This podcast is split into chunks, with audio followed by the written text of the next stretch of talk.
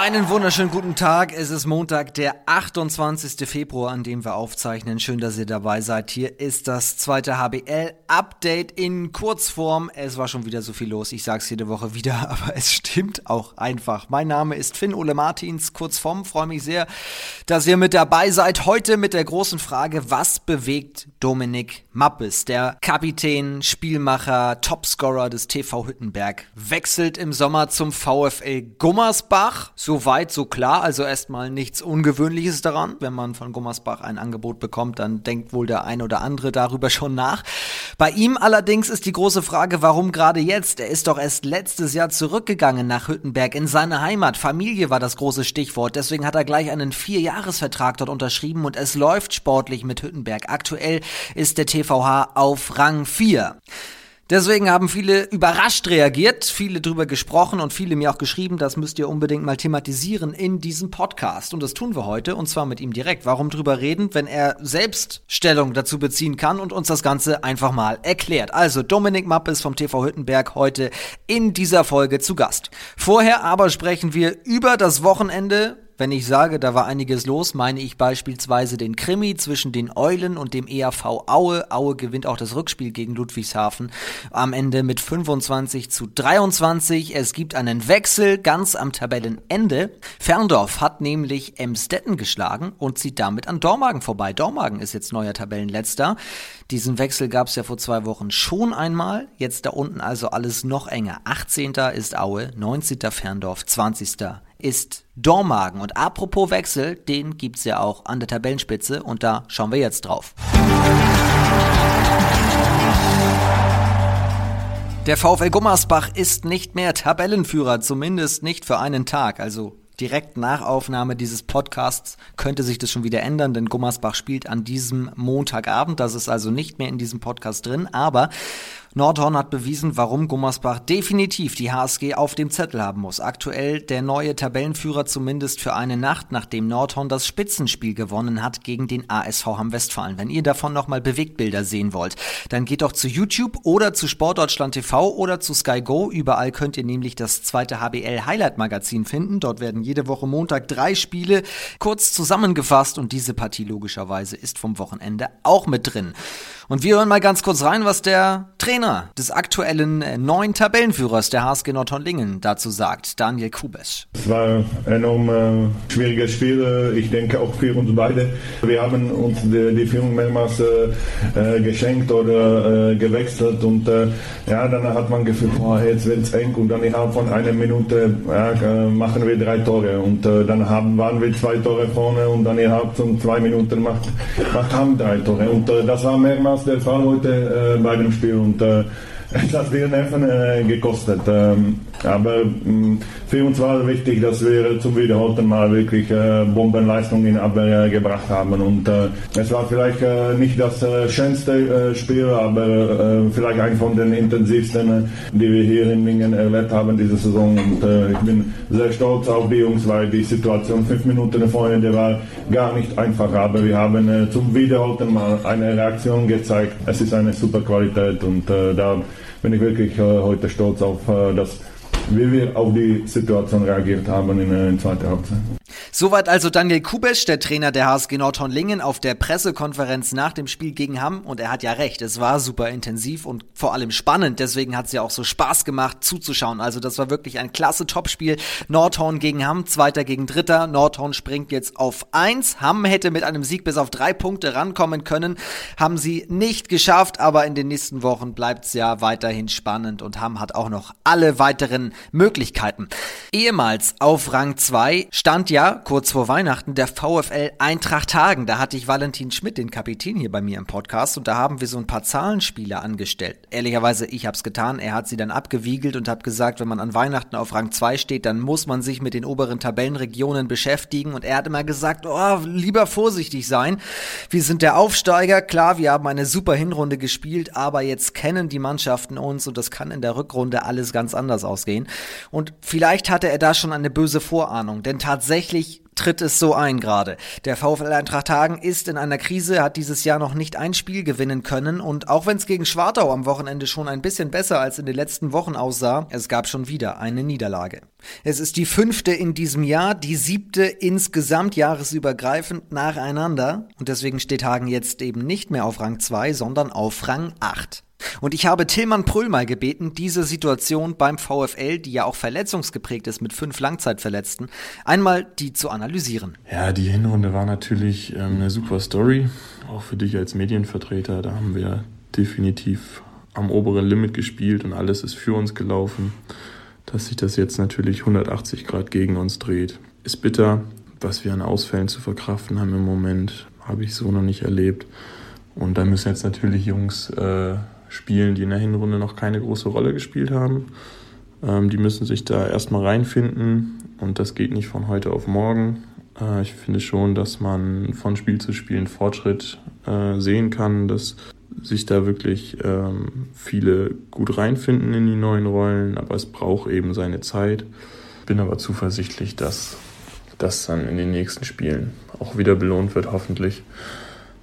Es kommt natürlich auch dazu, dass man als Aufsteiger erstmal relativ unbekannt war und wir da ja sehr befreit, glaube ich, in die ersten Spiele gehen konnten.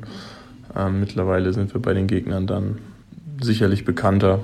Die wissen, auf welche Jungs über uns besonders aufpassen müssen und stellen sich da auch schon mal gut auf uns ein und dann wird es natürlich für uns auch nicht leichter dadurch. Sagt der Kreisläufer des VfL Eintracht Hagen, Tillmann Pröll, über die aktuelle Situation. Und ich wollte noch mal wissen, was macht das eigentlich mit einem persönlich, so eine emotionale Achterbahnfahrt? Auf der einen Seite bist du plötzlich total gehypt, kannst auch den Aufstiegsschwung mitnehmen. Und jetzt ist das Mindset ja ein ganz anderes. Ja, die Hinrunde war super. Wenn man viele Spiele gewinnt und Erfolg hat, macht es natürlich immer Spaß. Dann geht man gerne in die Halle. Jetzt haben wir natürlich das erste Mal eine Zeit, die nicht so einfach ist, mit einigen Herausforderungen, aber auch da muss man durch. Macht irgendwo natürlich auch Spaß, wenn man jetzt ja, so eine Aufgabe gestellt bekommt. Wenn man dann am Wochenende natürlich dafür nicht belohnt wird, dann ist das auch frustrierend, aber das gehört leider dazu. Da müssen wir jetzt durch. Ich denke, dass wir das auch meistern werden, alle gemeinsam. Also Tillmann ist da sehr positiv gestimmt. Wir schauen mal auf die nächsten Spiele. Auswärts in Großwallstadt, jetzt am 5. März. Am 9. kommt dann Dormagen und dann ist ja erst einmal Pause. Dann geht es am 27.3. in Dessau weiter. Und wie Hagen improvisieren muss, das hat sich am Wochenende gegen Schwartau auch wieder gezeigt.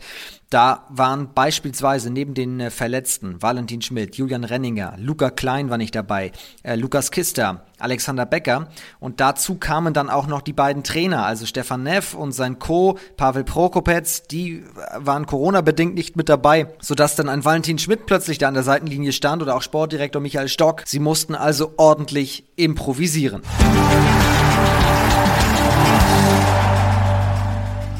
Wir kommen zu einer Liebesgeschichte in dieser zweiten HBL. Nichts anderes ist es nämlich zwischen dem THSV Eisenach und Finn Hangstein. Der ist im Sommer ja nach Eisenach gewechselt und seitdem läuft es einfach. Und wenn ich in der App der zweiten HBL einfach mal hier auf Statistik klicke und dann auf die Tore, dann sehe ich, der Mann steht auf Rang 1. 150 Tore hat er erzielt. Vor Savas Savas und Patrick Schmidt steht der Mann, der erst 21 Jahre alt ist, auf Rückraummitte spielt und Woche für Woche einfach immer die Gegner ja, fast schon zerschießt. Warum passt das so gut mit Eisenach? Das wollte ich mal von ihm wissen. Ja, also ich muss sagen, ich bin selber ein bisschen überrascht darüber, wie gut es tatsächlich läuft. Klar spielen auch ganz viele andere Faktoren bei uns rein.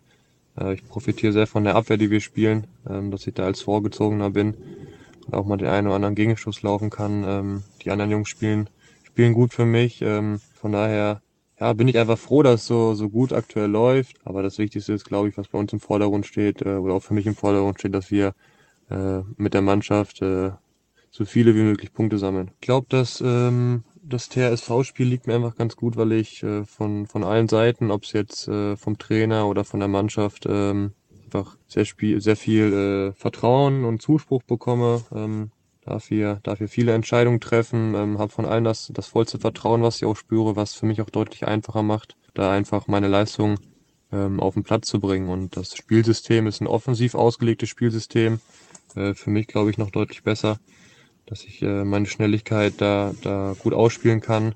Von daher glaube ich, dass das Abwehrsystem vor allen Dingen auch und das Angriffssystem mir dementsprechend auch gut liegen. Und das passt offensichtlich also richtig gut. Platz 1 in der Torjägerliste, letztes Jahr vom TBV Lemgo nach Eisenach gewechselt, ist ja auch im Beachhandball tatsächlich zu finden, war schon bei der Europameisterschaft 2019 mit der Beachhandball-Nationalmannschaft unterwegs. Und seine Tore führen dazu, dass es Eisenach tabellarisch ganz gut geht, also ist da in einer der Pole-Positions in Sachen Abstiegskampf, kann sich das ein bisschen entspannter angucken als andere Mannschaften, steht aktuell auf Rang 13, mit 19 zu 23 Punkten. Daher zum Abschluss die Frage, wohin wirft denn Finn den THSV noch? Wie viele Punkte braucht man noch zum Klassenerhalt? Ja, wohin ich Eisenach noch werfe, ist schwer zu sagen. Wie ich gerade schon sagte, möglichst viele Punkte sammeln, das ist das Wichtigste. Wir wollen nach oben schauen und nicht nach unten schauen. Deswegen einen konkreten Plan, wie viele Punkte wir noch brauchen oder wollen, den gibt's glaube ich nicht. Wir wollen einfach höchstmöglich nach oben in der Tabelle rutschen. Und ja, deswegen ist auch die Frage, wohin ich Eisenach noch werfe, gar nicht so entscheidend, glaube ich, sondern einfach, dass ich der Mannschaft mit meinen Toren helfen kann, höchstmöglich in der Tabelle zu landen.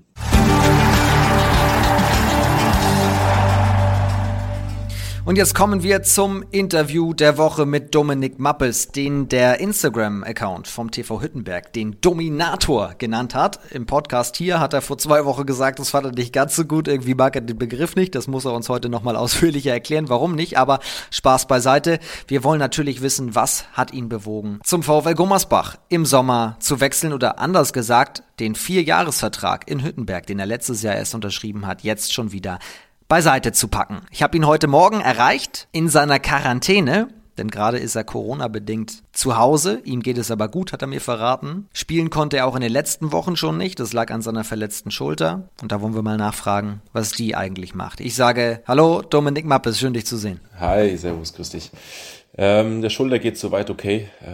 Ich bin gut im Plan und hoffe, dass ich bei den nächsten Spielen wieder dabei sein kann. Was heißt Plan? Ja, natürlich weiß man nie bei der Schulter. Der Tag ist mal besser, mal schlechter. Bis jetzt läuft's gut. Wir haben einen Plan mit dem Reha-Trainer. Der läuft voran. Und vielleicht reicht's schon für ein paar Minuten am Wochenende. Mal gucken. Drücken wir sehr die Daumen. Alles Gute für dich. Wir wollen nicht nur über deine Schulter sprechen, wir wollen auch über deinen Wechsel sprechen.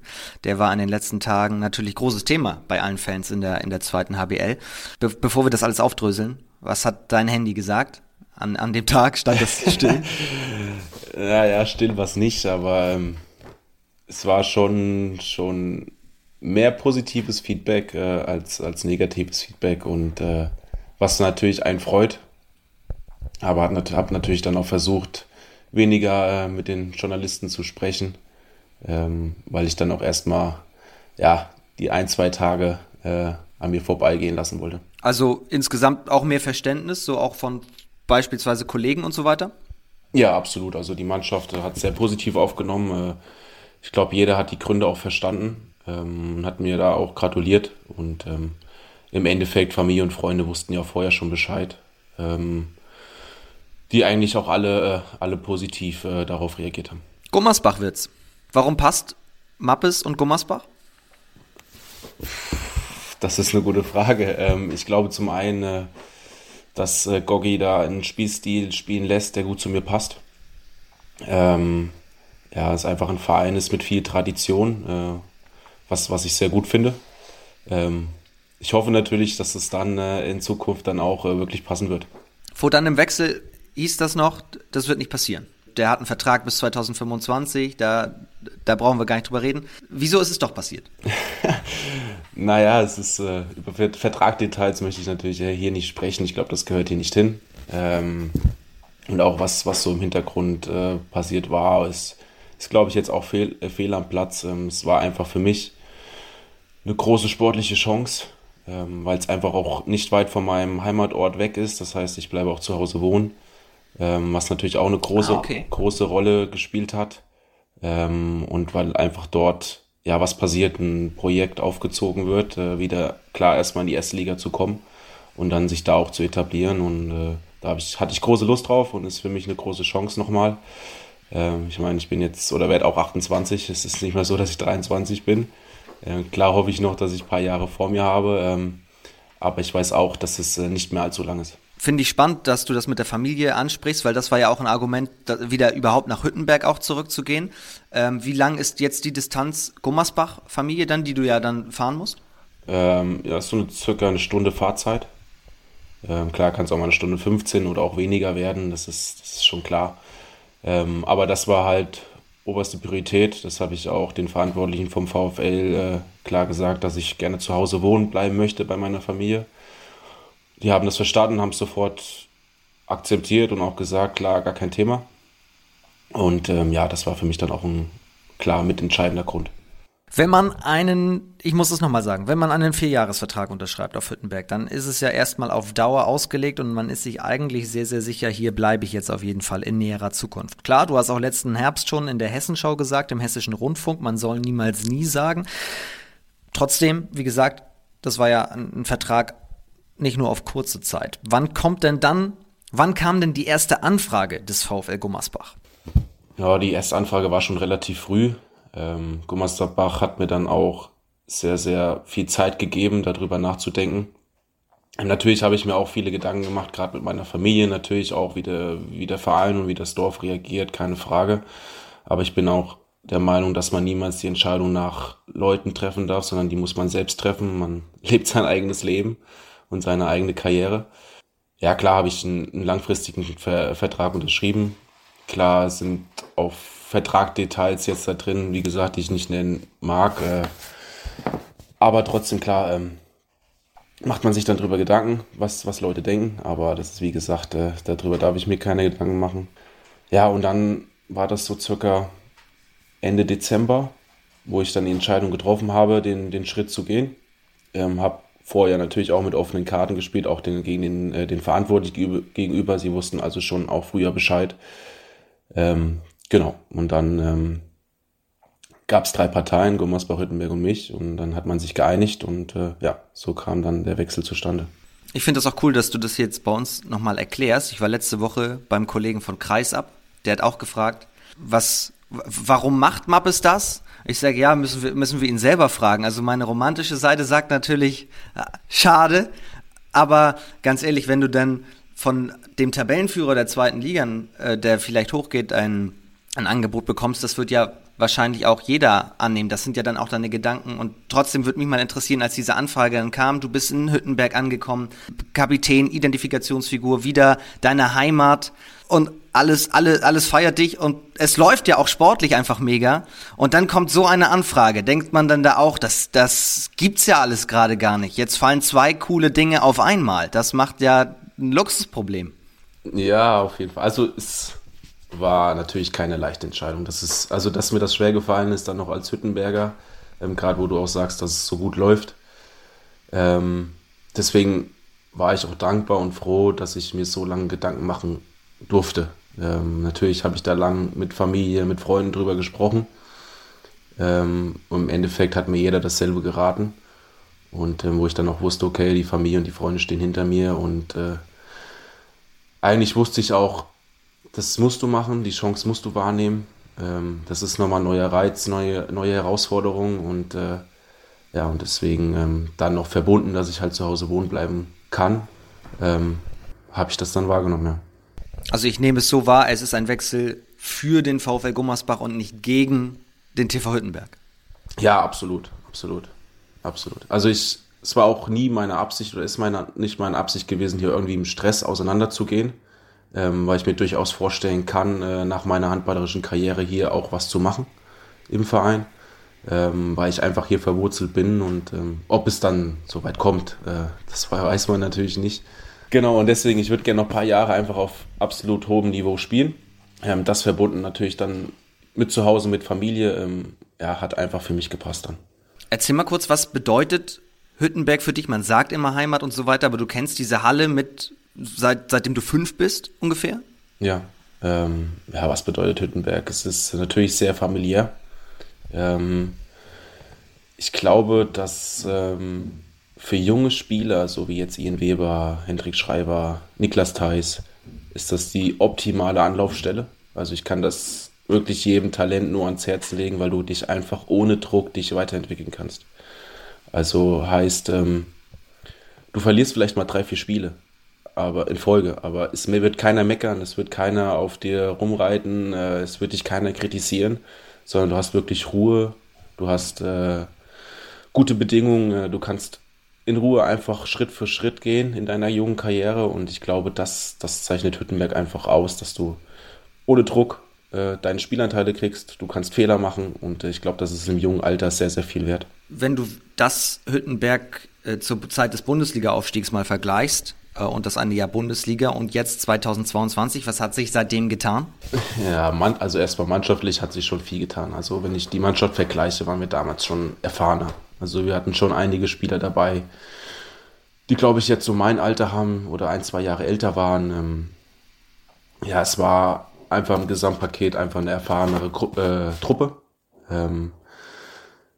was glaube ich auch ja einfach auch anders war. Also man konnte sagen, wenn man absteigt, okay, auch klar, wenn 2-3 Abgänge dabei waren, aber man wurde von den anderen anders wahrgenommen. Also wenn ich das jetzt vergleiche, vor dieser Saison wurde gesagt, okay, Hüttenberg wird hinten dabei sein und damals vor 2-3 Jahren hieß es noch, Hüttenberg wird vorne dabei sein. Also mannschaftlich hat sich da einfach schon viel getan. Es ist der Schnitt ist viel, viel jünger geworden, Altersdurchschnitt. Das glaube ich mannschaftlich. Und dass der Verein sich da einfach zum Entwicklungsverein gemacht hat. Dass man nicht mehr unbedingt die erfahrenen Leute holen konnte, einfach vielleicht aus finanziellen Gründen, durch Corona etc. Und die Mannschaft dadurch einfach jünger geworden ist oder auch musste. Und deswegen sehe ich das eher so als Entwicklungsverein, gerade was ich eben gesagt habe, super für junge Spieler. Und im Umfeld, ja, es hat sich jetzt nicht so viel verändert, als nachdem ich weg bin. Es ist immer noch gleich familiär. Es ist auf einer professionellen Ebene, was okay ist. Klar kann man sich da, glaube ich, immer noch weiterentwickeln. Ich glaube, das ist auch, will der Verein auch. Ja, das sind so die größten Unterschiede, würde ich sagen. Überrascht dich das, wie gut das am Anfang der Saison geklappt hat? Weil ihr habt euch ja wirklich auch oben festgesetzt, also dass es so früh so gut geklappt hat. Um ehrlich zu sein, erstmal nicht. Also ich kannte jetzt auch nicht so viele. Ich meine, ich bin da mit meinen 27, ich glaube, der drittälteste. Deswegen muss man da auch immer ein bisschen vorsichtig sein. Man darf natürlich den Jungen jetzt auch nicht so viel Druck aufbinden. Deswegen war ich auch froh, dass auch jeder gesagt hat, Hüttenberg spielt hinten mit. Und jeder wusste, okay, alles klar. Keine Erwartung. Ja, wir haben jetzt erstmal keinen Stress. Und gut, ich sag mal so, die Hinrunde war schon oberste Limit, was wir gespielt haben. Ich glaube, aber wenn du also was mich beeindruckt hat, war einfach diese Konstanz, die wir hingelegt haben. Gerade, glaube ich, nur mit einem Heimspiel verloren, sonst alles zu Hause gewonnen. Also das war schon sehr gut und man sieht dann natürlich auch, wie die jungen Spieler sich einfach Step by Step entwickeln von Woche zu Woche. Und man sieht es ja jetzt auch, also wenn man sieht, wie viele Leistungsträger aktuell bei uns fehlen und wir holen einen Punkt in Dresden, ist ja schon verrückt. Ja, deswegen freue ich mich drauf, wenn alle wieder dabei sind, wo dann die Reise noch hingeht. Du nimmst mir die Frage quasi aus dem Mund, was geht mit Hüttenberg noch? Weil es könnte ja theoretisch auch passieren, dass du... Wenn ihr die Konstanz sagen wir mal so, es ist ja nicht komplett ausgeschlossen, wenn ihr das so weiterspielt einfach, dass du von einem Aufsteiger zum Aufsteiger wechselst. Oder ist das viel zu hoch gegriffen? Ja, mal gucken. Also möglich ist es. Wie ich gesagt habe, sage niemals nie. Und ich glaube auch an die Mannschaft. Ich glaube auch, wenn alle fit sind und jetzt bald zurückkommen, glaube ich, ist da schon was möglich. Also ich will nicht sagen, dass wir aufsteigen, aber ich glaube zumindest, dass wir vorne dabei bleiben können. Man hat es jetzt gegen Nordhorn und Influence gesehen, ich glaube ohne 4 oder 5 Leute. Da so 2 Spiele abzuliefern, muss man den Hut ziehen vor der Truppe, gerade wenn man den Altersdurchschnitt sieht. Ja, und deswegen bin ich optimistisch, dass wenn jetzt die Verletzten zurückkommen, dass wir da noch oben dabei bleiben können. Und kann dann so eine frühzeitige Wechselankündigung von dir das Ganze auch nochmal in so eine Jetzt-erst-Recht-Stimmung pushen? Oder, ich meine, das hofft ihr natürlich, kann aber auch wiederum in die ganz andere Richtung gehen. Ja, also ich muss sagen, dass ich da jetzt mir gar keine Gedanken drüber gemacht habe, in welche Richtung das geht, weil ich einfach weiß, dass die Jungs für ihr Alter voll klar im Kopf sind und dass sie auch verstehen, dass das irgendwo heutzutage dazugehört. Ich meine, wenn es jetzt nicht ich gewesen wäre, vielleicht wäre es ein anderer gewesen. Ich glaube, das ist einfach so heutzutage in dem Sport. Aber wie gesagt, ich wusste, jeder ist da so bodenständig und klar im Kopf, dass das keine Rolle spielt für jeden Einzelnen. Vielleicht für die Verantwortlichen, aber nicht für die Mannschaft. Dann müssen wir jetzt nur noch eine Frage zum Abschluss klären. Ja. Warum hast du kritisiert, dass euer Instagram-Account dich den Dominator genannt hat? Naja, der Dominator ist ja so ein Begriff, als würde er so gefühlt alles alleine machen. Und das ist, ja, erstmal gefällt mir der Name nicht an sich, hört sich blöd an, finde ich. Und zweitens ist es einfach ein Mannschaftssport und das hat nichts mit einem zu tun, auch wenn vielleicht ein paar Spiele dabei waren, die gut liefen, aber es waren auch schon andere Spiele, wo die anderen auch herausragend gespielt haben. Und alleine kannst du nie eine Performance gut abliefern, du brauchst immer deine Jungs links und rechts neben dir. Ja, und deswegen bin ich davon einfach kein Fan, da so einen Namen draus zu machen. Ich glaube, er fand es als Gag ganz witzig. Ich glaube auch, dass viele darüber gelacht haben. Ich auch. Ja, von mir aus kann er das auch weitermachen. Mir ist das eigentlich egal, aber ich bin einfach kein Fan davon. Nein, auch kleiner Spaß, alles augenzwinkernd gemeint. Liebe Grüße an dieser Stelle. Und ich sage dir vielen herzlichen Dank. Komm gut raus aus der Quarantäne, dann alles Gute für deine Schulter und dann hoffen wir dich, dass wir dich bald auf der Platte wiedersehen. Jawohl, hoffe ich auch. Danke dir. Und da konnte man es gerade ganz zum Schluss noch kurz im Hintergrund hören. Genau in dem Moment, wo wir dann auf Stopp gedrückt haben, da war draußen irgendwo der Laubbläser am Werk oder die Sense oder was auch immer. Auf jeden Fall gerade noch rechtzeitig fertig geworden. Das war das Interview der Woche mit Dominik Mappes und das war das zweite HBL-Update für diesen Montag.